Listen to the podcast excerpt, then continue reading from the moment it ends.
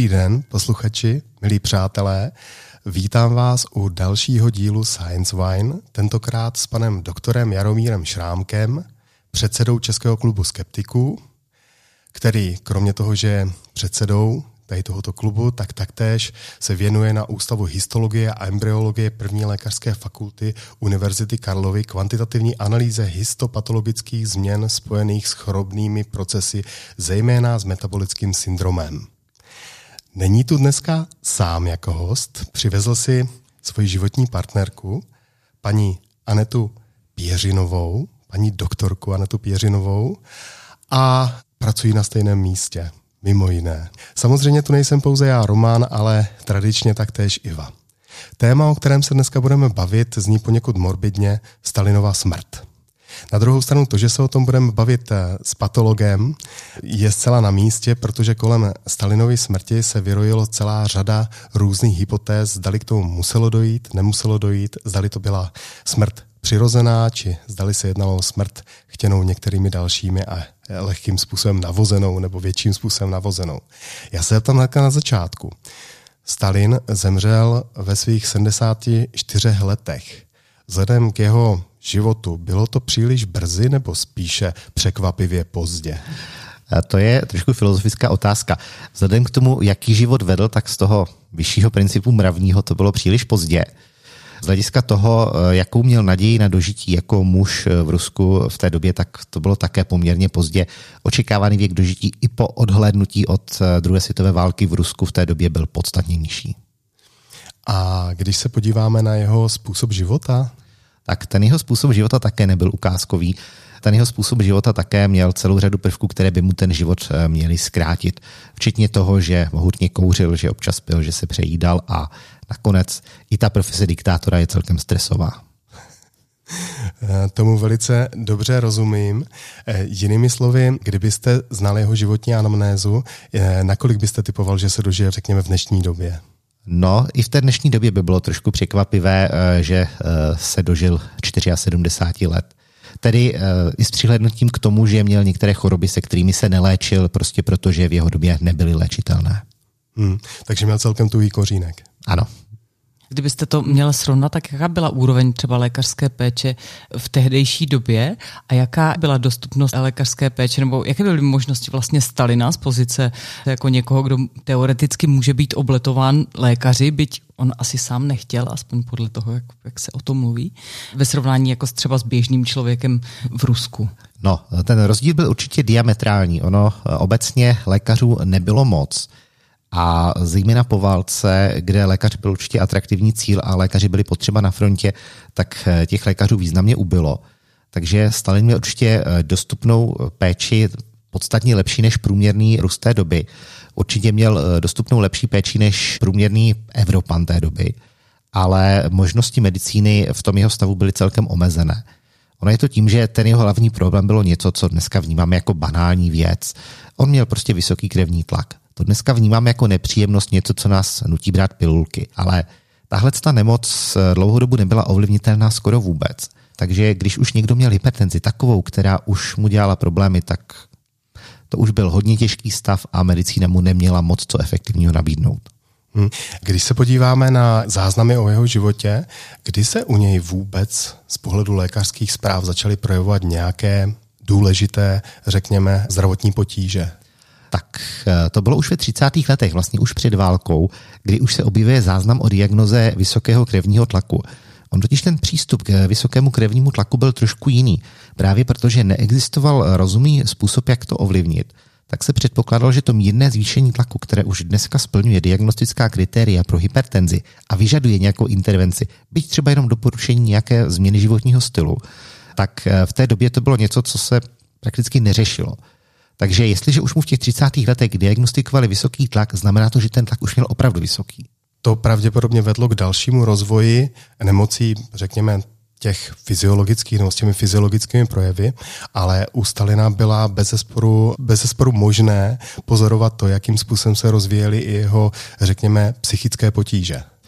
No, tohle je trošku složitější. On je to strašně atraktivní svádět kde jaké psychické obtíže na nějaký e, fyzický stav.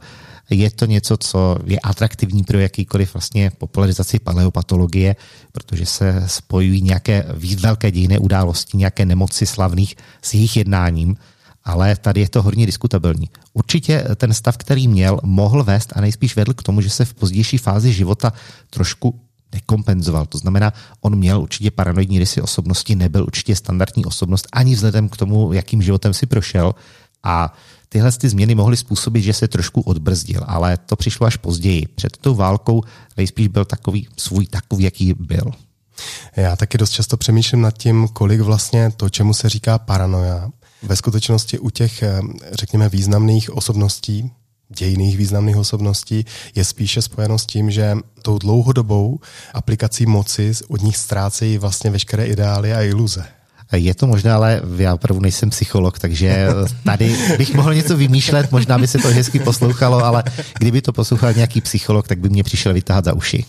Já se do toho pouštím stejně směle, přestože tomu nerozumím vůbec.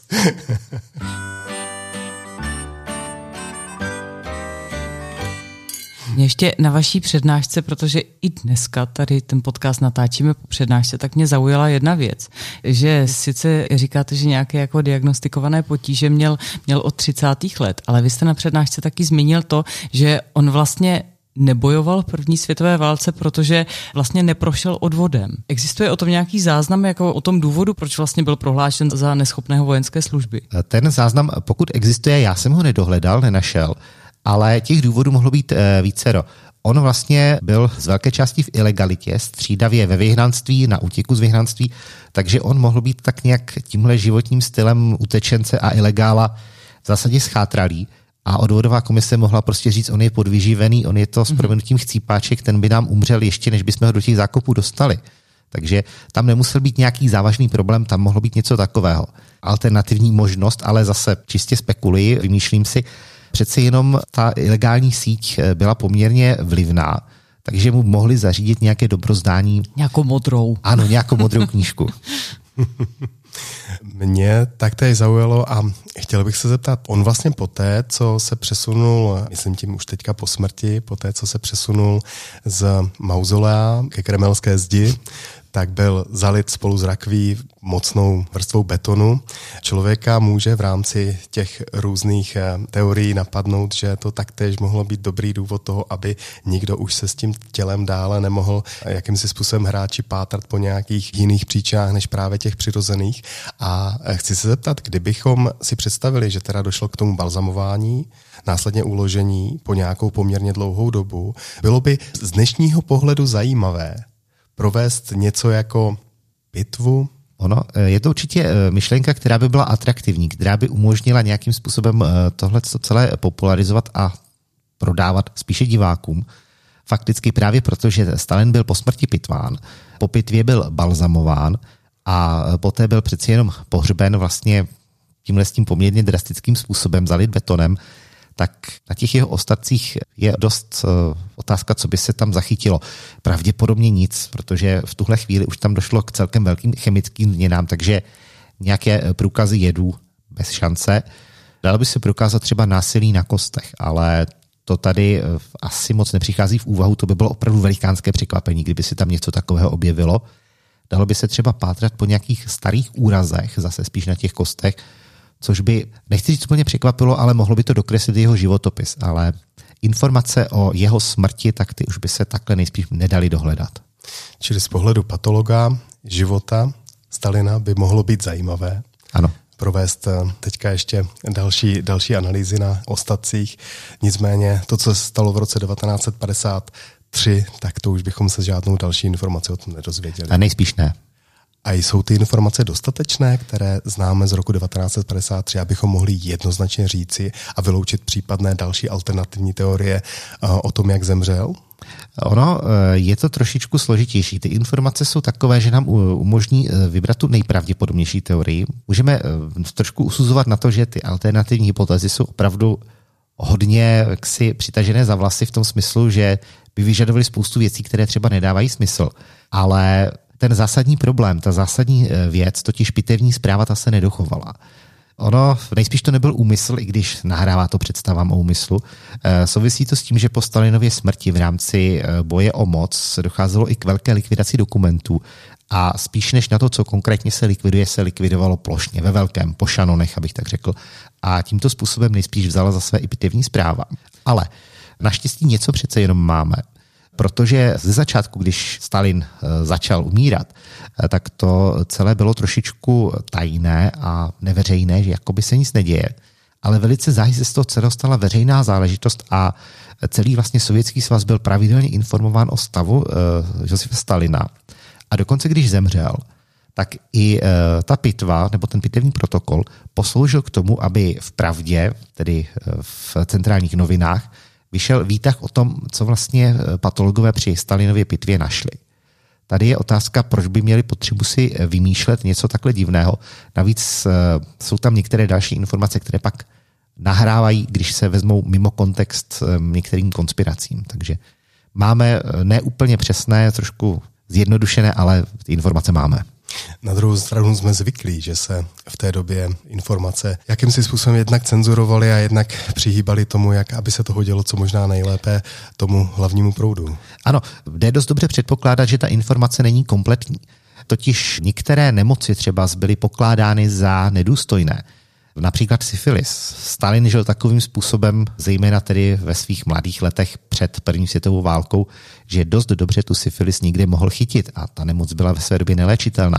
A ta by byla při pitvě prokazatelná nebo byly by eh, zachytitelné změny pravděpodobně způsobené chronickou syfilis. Ale tohle je něco, co bylo považované za strašně nedůstojné. Dokonce tohle je tak absurdní záležitost, že ještě, myslím, v 70. letech měli čeští eh, antropologové velký stranický malér, když si odvážili tvrdit, že Rudolf II. měl pravděpodobně syfilis. Tu chvíli na ně soudruzi zaklekli, že jako, co si to představují, že monarchie skutečně zahnívala, ale ne až tak. Takže je možné, že některé takovéhle nálezy byly cenzurovány, že třeba pokud Stalin měl nějaké projevy, které by ukazovaly na syfilis, tak se tam neobjevily. Ono by to bylo zajímavé, protože by to mohlo vysvětlovat nebo naznačovat, že tam měl i některé psychické změny. Neléčená chronická syfilis může porušit psychiku. Takže nemusí být nutně úplné, ale proběhlo to poměrně rychle a nebyl tam úplně důvod něco maskovat.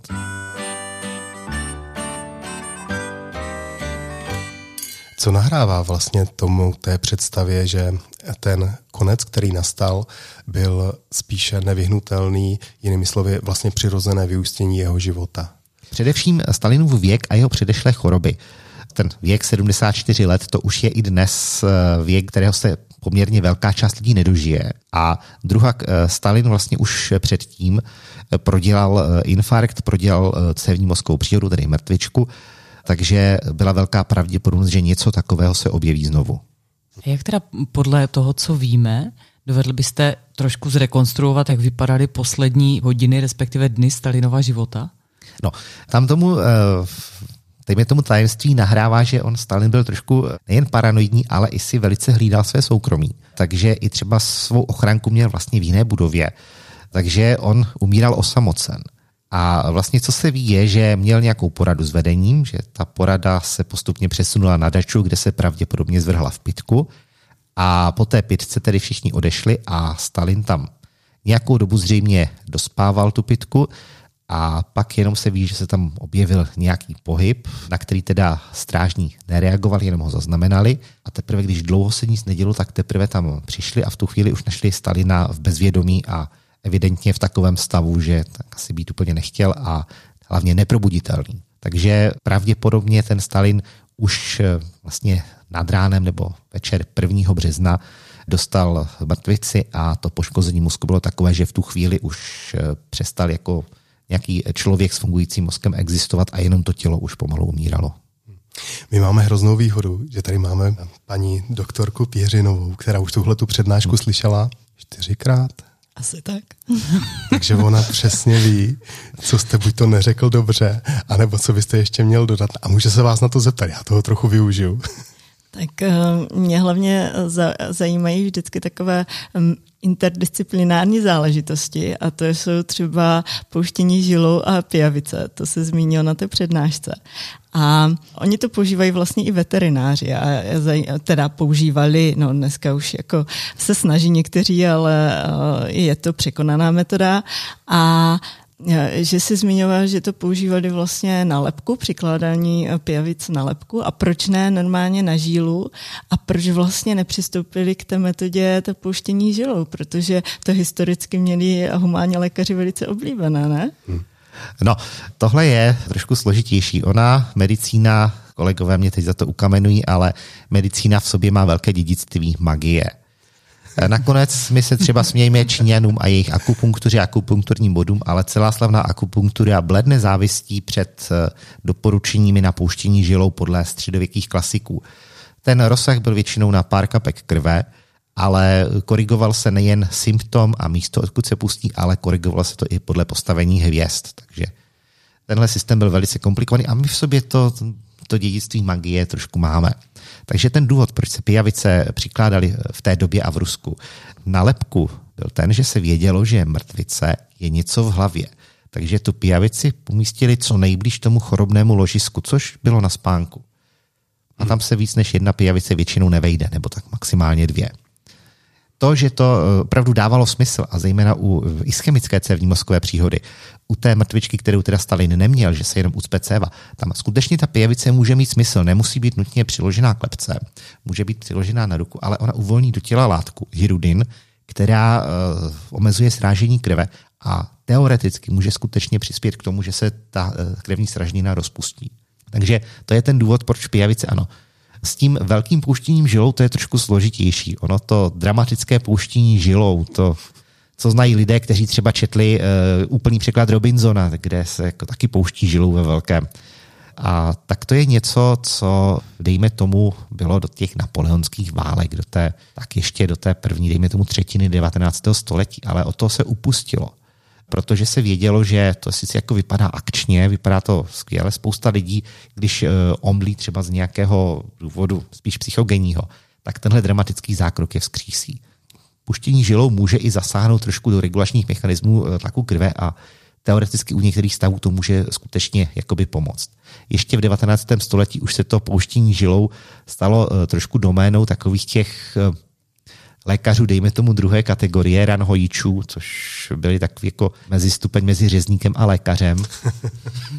ano, to bylo i samostatné studium. V zásadě ranhojičem se třeba v Rakousku, tedy i u nás, dokud to fungovalo do té poloviny 19. století, člověk vyučil a vzdělání získal vlastně z praxí v oficíně u staršího ranhojiče. Takže tohle bylo něco, co už v té medicíně úplně nebylo a vědělo se, že to není úplně dobře, proto mu nepouštili žilou ve velkém. Hmm. A pijavice mu přikládali ke spánku a ne na ruce, prostě protože tam byla ta magie blízkého místa. Já doufám, že to slyší koňáci a veterináři, kteří to ještě občas v posledním záchvěvu, aby toho koně postavili na nohy, tak to zkouší použít. Taky tomu budete, budete jim muset pustit podcast. Výborně. Znamená to, že veterina ještě nepřestala pouštět žilou? No, najdou se takový uh, interdisciplinární mezi řezníky a teda tak zase, abych byl upřímný, eh, v humánní medicíně se žilou skutečně pouští. Ale je to eh, méně vhodný terapeutický zákrok při eh, vyrozeném strádání železa. Jsou lepší postupy, ale prostě když vstřebáváme víc železa, než ho vyloučíme, máme strašně omezené vylučování železa, tak to zadělává na malér. A jediná cesta, jak to řešit, je se toho železa zbavit. Přímočará cesta je občas prostě vypustit trochu krve. Jsou léky, které to řeší trošku jinak a méně bolestní, méně drastičtěji, ale vlastně tohle jako metoda, která může být indikovaná, stále existuje.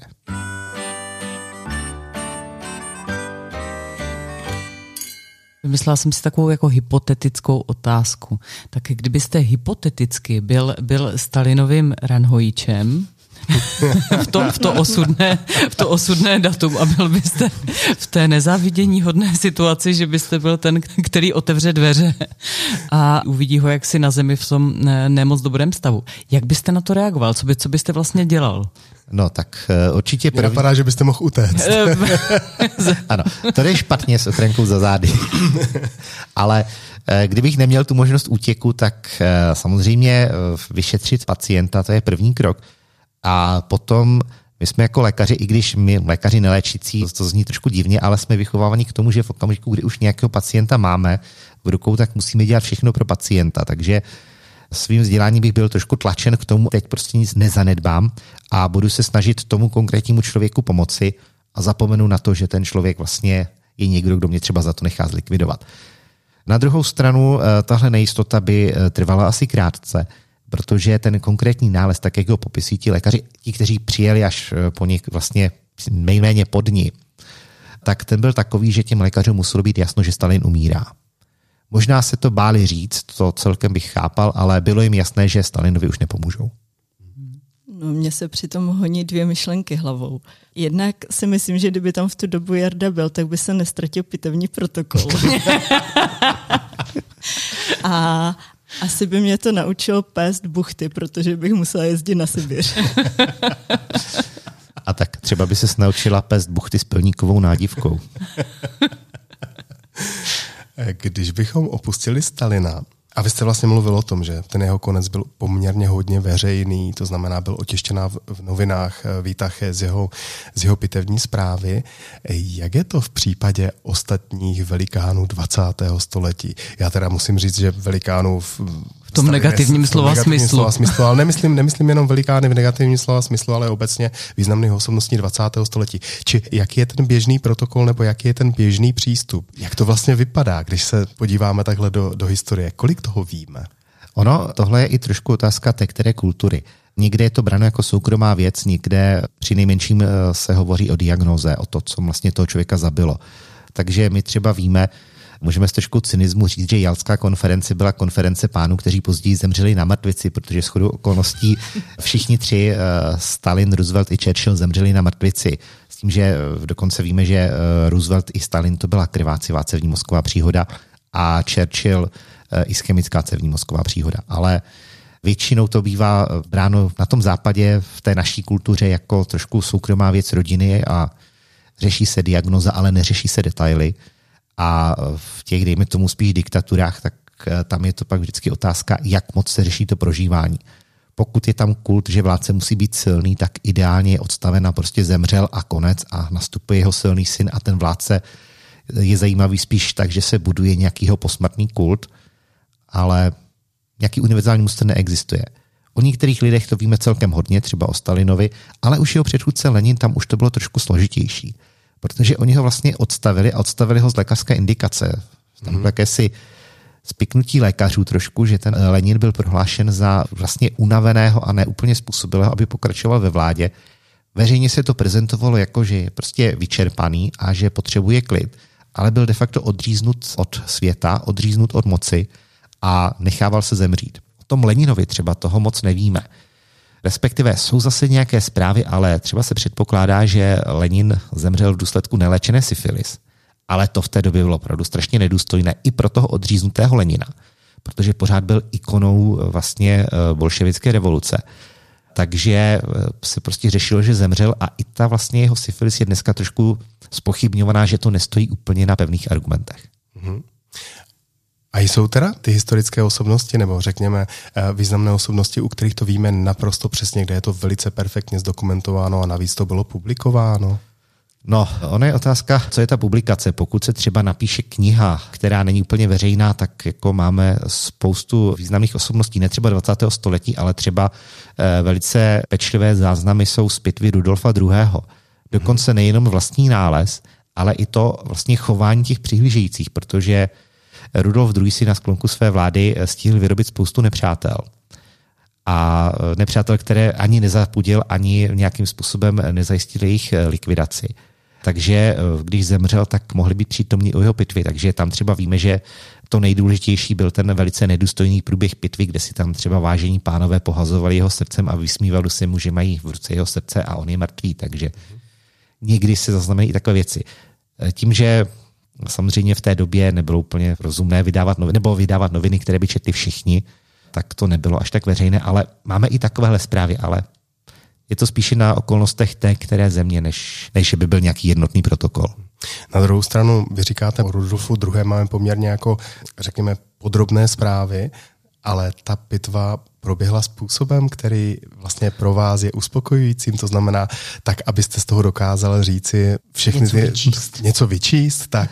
No, tohle je obecně obrovský problém, eh, protože ta pitva proběhla eh, způsobem jiným než dnes, takže některé věci jsou dost nestandardní a veškeré popisy jsou tak jako plastické a i někdy trošku květnaté, takže bývá problém eh, někdy úplně pochopit, co tím vlastně ten pitvající myslel.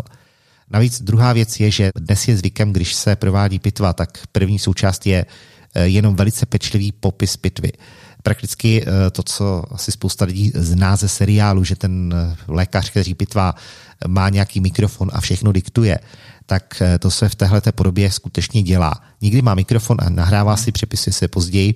Na některých pracovištích mají na pitevně dokonce speciální stůl s psacím stolem nebo dneska s počítačem a tam sedí přímo administrativní pracovník, který tenhle diktát přímo zapisuje. Takže první krok je, že se velice pečlivě popíše nález a hlavně se neinterpretuje. Jenom je prostě vidím tohle, vidím strukturu, která je bílá, eh, koule průměru 3 cm.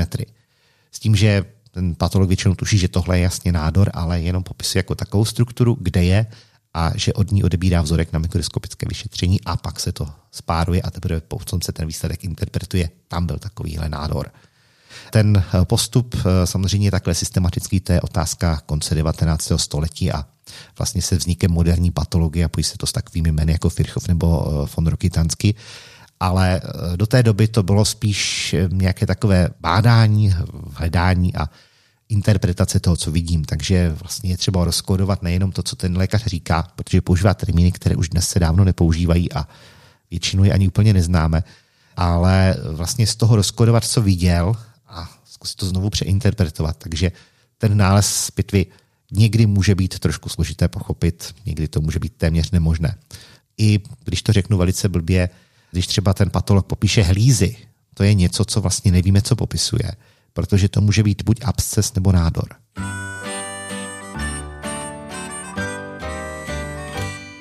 My sedíme na půdě fakulty technologické.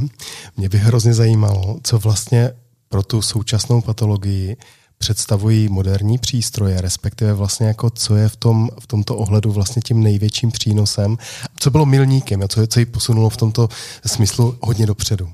Ono, tohle hodně záleží, jakou patologii máte na mysli. My máme dva v zásadě samostatné obory patologii, jako ve smyslu patologická anatomie, když tenhle termín se už opustil, používá se termín patologie. Máme soudní lékařství, které řeší násilná umrtí a pak máme patologii jako výzkumný program. A tam je úplně jiné pole působnosti a každý z těch oborů má svá specifika. Třeba proto soudní lékařství, které mě zajímá nejvíc, tak tam tou moderní technologie je trošku překvapivě magnetická rezonance a eh, výpočetní hmm. tomografie protože takový ten velký hit tohohle oboru jsou virtuální pitvy, že se vlastně udělá trojrozměrný obraz mrtvého a analyzují se ta data, ne přímo ten mrtvý. Pro patologii, jako eh, tu diagnostickou patologii, to, co má vlastně každá nemocnice nebo každá větší nemocnice jako své oddělení, tak tam ty histologické preparáty jsou trošku standardem. A ten vývoj probíhá tak jako nenápadně, že se zlepšuje ten způsob barvení. Mm-hmm. Ještě dejme tomu v 80. letech, tak to byla histologická laboratoř, taková trošku alchymistická laboratoř, kde se ty preparáty barvily různými barvicími postupy a ti patologové se pak z toho zkoušeli eh, vyzjistit co nejvíc informací s tím, že se zaměřovali na opravdu hodně, hodně velké morfologické detaily. Tou přelomovou technologií byla trošku překvapivě technologie hybridomů čili fúze buňky, která produkuje protilátky s buňkou eh, benigního jaterního nádoru. Tahle věc umožňuje vyrobit bioreaktor, který produkuje spoustu protilátek. To zní jako divně, co to má co dělat s patologií, ale velice užitečná technologie a vlastně to, na čem stojí dnešní rutinní diagnostická patologie, to je imunohistochemické vyšetření, že na tom řezu tkáně si prokážu přítomnost konkrétních proteinů. Tím, že na ně v nějakém takovém reaktoru nějaká firma vyrobí protilátky a použít ty protilátky jako specifické barvení na průkaz nějaké struktury. Tohle byla obrovská revoluce v té rutiní. Druhá taková moderní technologie, která se asi trošku eh, objevuje, ale to pro speciální věci, tak to je laserová mikrodisekce, kdy vlastně vezmu řez té tkáně a vyberu si na obrázku, co vlastně chci zachovat a všechno ostatní se zruší a pak můžu to, co chci zachovat, analyzovat nějak ve zkumavce. Používá se to trošičku, když se analyzuje DNA, třeba DNA tumoru, že si tam nechám na tom vzorku jenom jádra z nádorových buněk a pak můžu řešit, kolikrát eh, se mi zmnožil gen, nejenom v průměru, ale můžu udělat nějakou statistiku a to je důležitá informace pro klinika. Pro tu výzkumnou patologii tam velikánská technologie, kromě tedy světelného mikroskopu v 19. století, kde i mimochodem dlouhodobu probíhal takový jako velký akademický spor, jestli ten mikroskop je užitečný, jestli třeba všechno není vidět na pitevně. Eh, dokonce tohle má i svůj hmm. hezký terminologický, eh, bych tak řekl, ocásek dodnes, protože eh, v angličtině se o diagnostické histopatologii hovoří jako surgical pathology. Vzniklo to nad chirurgií a ten velikánský spor byl, že ta spousta chirurgů, kteří tohle dělali, byli přesvědčeni, že nepotřebují nějaký mikroskop, protože ten charakter nádoru poznají, když otevřou člověka a kouknou na to. A to jim stačí, aby pak podle toho posoudili, jak třeba mají velkou udělat operaci, aby toho člověka pokud možno zachránili. Tak ten velikánský eh, objev, který posunul patologii hodně dopředu, byl elektronový mikroskop, což je vlastně polovina 20. století.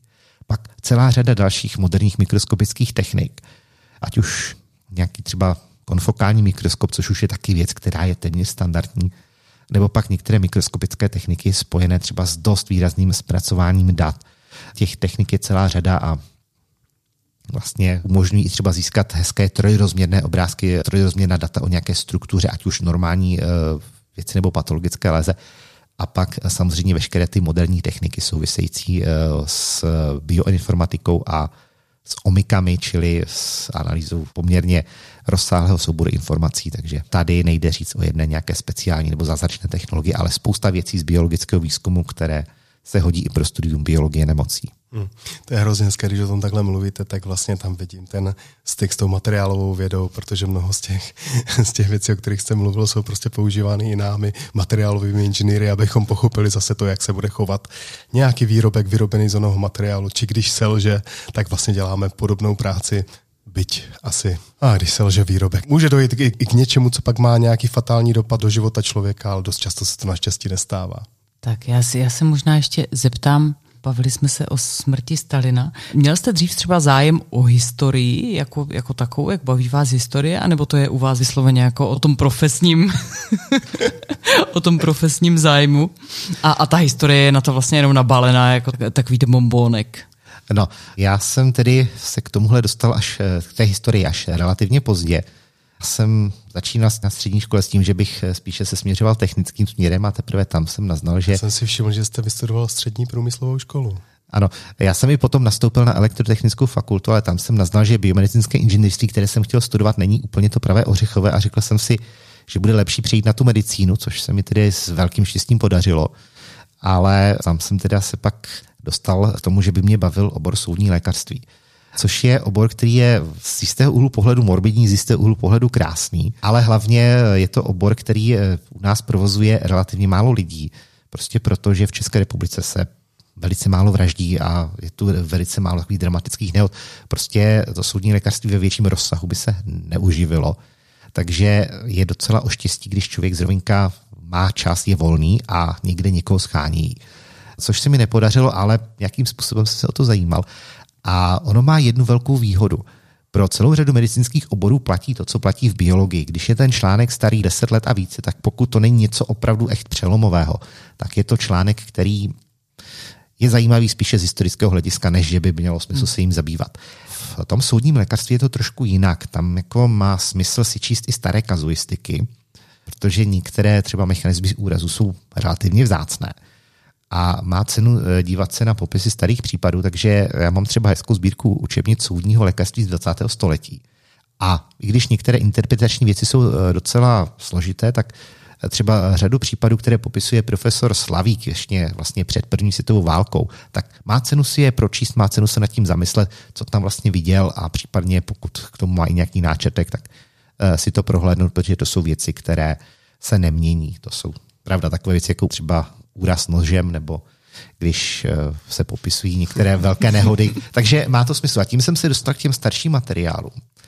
A řekl jsem si, že vlastně je to zajímavé, že by bylo dobré se kouknout i trošku víc do té minulosti, co se dělo a tím jsem se dostal i třeba k takovým věcem, jako třeba ten Rudolf II. a jeho nemoci a podobné věci.